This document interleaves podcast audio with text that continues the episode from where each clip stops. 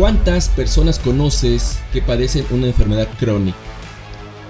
Los trastornos de salud dependen de los excesos o de las carencias de los alimentos que se consumen. Nuestro cuerpo necesita nutrientes para funcionar adecuadamente y uno de ellos es la quercetina. Te invito a conocer sus beneficios si en verdad te interesa cuidar tu salud. Bienvenidos al Coach de tu Salud, donde recibes todos los días tips y consejos para tener una vida saludable, previendo enfermedades, además de cuidar la mente y las emociones utilizando la medicina natural, con Víctor Hugo Bocanegra. Hola, ¿qué tal? Bienvenidos a todos los que nos escuchan y les gusta cuidar su salud. ¿Cómo están? ¿Qué estás haciendo realmente para ser una persona saludable? Es un hecho que somos lo que comemos. Ya lo decía hace más de 100 años un filósofo y antropólogo alemán.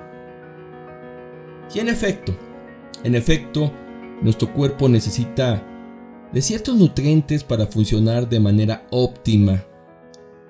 De allí la importancia de una alimentación bien balanceada. Sin olvidarnos de incluir verduras, frutas y semillas para dar a nuestro cuerpo las vitaminas, minerales y oligoelementos que necesita. Esta es la verdadera razón de encontrar por doquier a muchísimas personas enfermas. Y lo curioso es que aún enfermas, sí, aún enfermas, siguen come y come. Por ejemplo, déjenme les platico el caso de la señora Abelina. A ella le diagnosticaron diabetes cuando tenía 45 años. Y desde entonces pudo haber mejorado su alimentación, pero no lo hizo. Así que empezó a tratarse con los fármacos habituales. Empezando con la ingesta de pastillas por más o menos 10 años, hasta que dejaron de hacer efecto. En ese momento, para regular su glucosa empieza a administrarse una pequeña dosis de insulina y poco a poco fue subiendo la dosis diaria. Bien, ¿cuál es el resultado después de 20 años con este tratamiento? ¿Cuál es el resultado? Les cuento. Hoy en día tiene un marcapasos en el corazón debido a una deficiencia cardíaca y está presentando insuficiencia renal y periodos de neuropatía diabética, además de una tristeza prolongada. Así, así se encuentra y con todo y eso no mejora su alimentación. Sí, no quiere mejorar su alimentación. Ya sabemos, sus hijos, sus hijas deben cuidarla para evitar que ella tenga una comida mejor balanceada. Sabemos que actualmente uno de los problemas más preocupantes es la cantidad de personas que presentan diabetes. No solo por el hecho del diagnóstico, sino más bien por toda la degeneración que poco a poco se va presentando. Y para evitar lo más posible un desgaste acelerado del organismo, es necesario administrar al cuerpo nutrientes de calidad. Sí, ahí está la clave, en administrar nutrientes de calidad.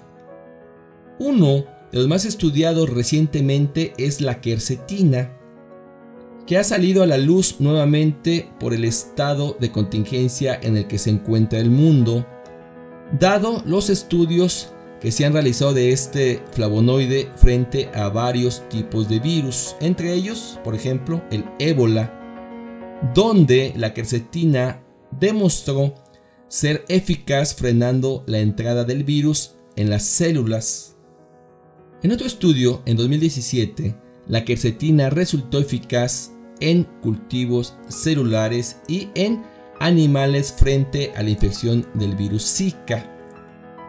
De allí su difusión como una opción ante esta nueva oleada de contagios en todo este 2020.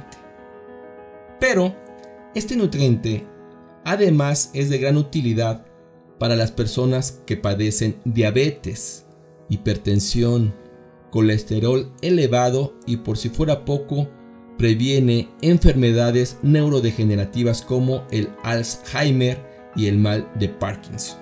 ¿Sí?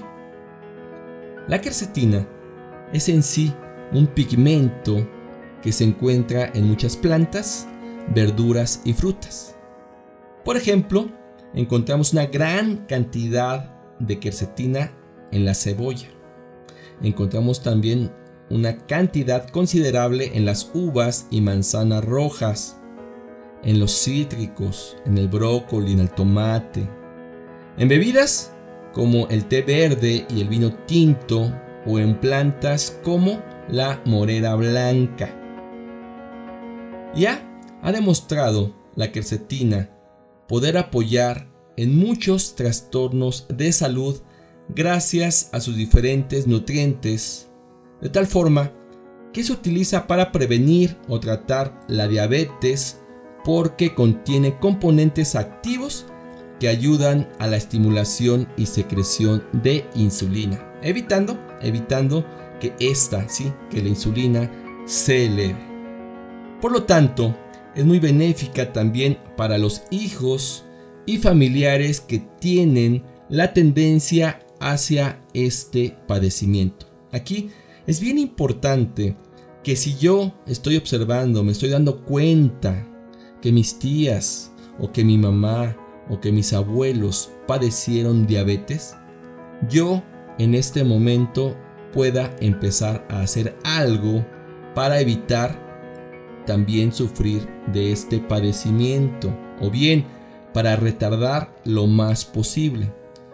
No es lo mismo que te diagnostiquen diabetes a los 40 años, 45, que lo hagan a los 65 o 70.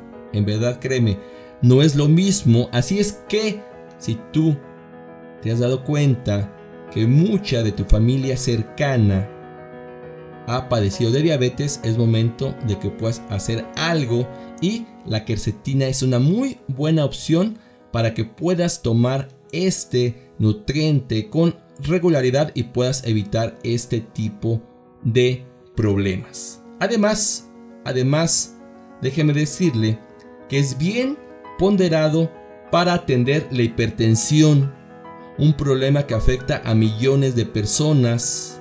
Sí, regularmente una diabetes va acompañada de hipertensión o al revés, la hipertensión en algún momento se acompaña con diabetes. Tan solo piensa, te invito a que pienses. ¿A cuántas personas hipertensas conoces? Date unos segundos. ¿A cuántas personas que sufren de presión alta conoces? Bien, este nutriente puede apoyarlos. También es considerado hipolipemiante.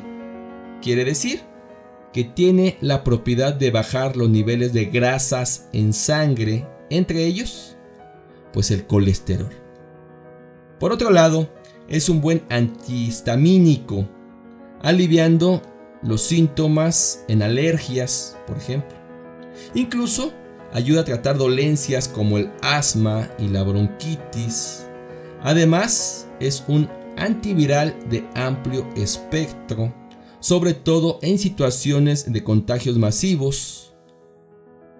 Ayuda a prevenir enfermedades neurodegenerativas como el Alzheimer o la enfermedad de Parkinson, protegiendo el cerebro y el sistema nervioso porque combate los radicales libres que contribuyen al desarrollo de enfermedades neurológicas. Así que una buena dosis de este flavonoide mejora la memoria y la concentración. Por último, nuestro organismo no produce quercetina. ¿Vale? Nuestro organismo no puede producir quercetina. Entonces, es necesario obtenerla de la dieta y de todos los alimentos. Decíamos que las cebollas son las que tienen mayor concentración, pero sigue siendo insuficiente porque imagínese, de un kilo de cebollas obtenemos unos 300 miligramos de quercetina. Si lo tomamos como suplemento, por ejemplo, una cápsula de 500 miligramos equivale a un poco más de un kilo y medio de cebollas. De tal forma que la mejor opción es un complemento alimenticio de quercetina, administrando una cápsula de 450 miligramos antes de los alimentos durante 6 semanas y de esta manera evitar padecer todas las consecuencias derivadas de una enfermedad mal tratada. Todo queda en tus manos. Ahora sabemos que este nutriente está presente en alimentos que comemos a diario. La diferencia es que no consumimos la cantidad necesaria que el cuerpo necesita. Por esta razón, recomendamos tomarla como suplemento alimenticio, haciendo la ingesta más práctica y teniendo los mismos beneficios para nuestro organismo. La invitación queda abierta Cuídate y atiende tus padecimientos de manera inteligente. Recuerda, es mejor cuidarnos hoy que caer enfermo mañana. ¿Qué estás haciendo realmente para cuidar tu salud? Gracias por escucharnos. Síguenos en Facebook y busca nuestros videos en YouTube. Nos encuentras como el coach de tu salud. No olvides compartir este podcast a todas las personas que conozcas que padezcan diabetes. Regálanos un me gusta y suscríbete para que te lleguen las notificaciones de nuestros nuevos audios. Me despido, mi nombre es Víctor Hugo y ahora, ahora más que nunca, vamos a cuidarnos todos. Nos vemos muy pronto, hasta la próxima. Chao. Este podcast pertenece a un artículo que se encuentra en www.elcoachdetusalud.com, donde publicamos todas las semanas tips y consejos para el cuidado de tu salud. Muchas gracias por escuchar a El Coach de tu Salud.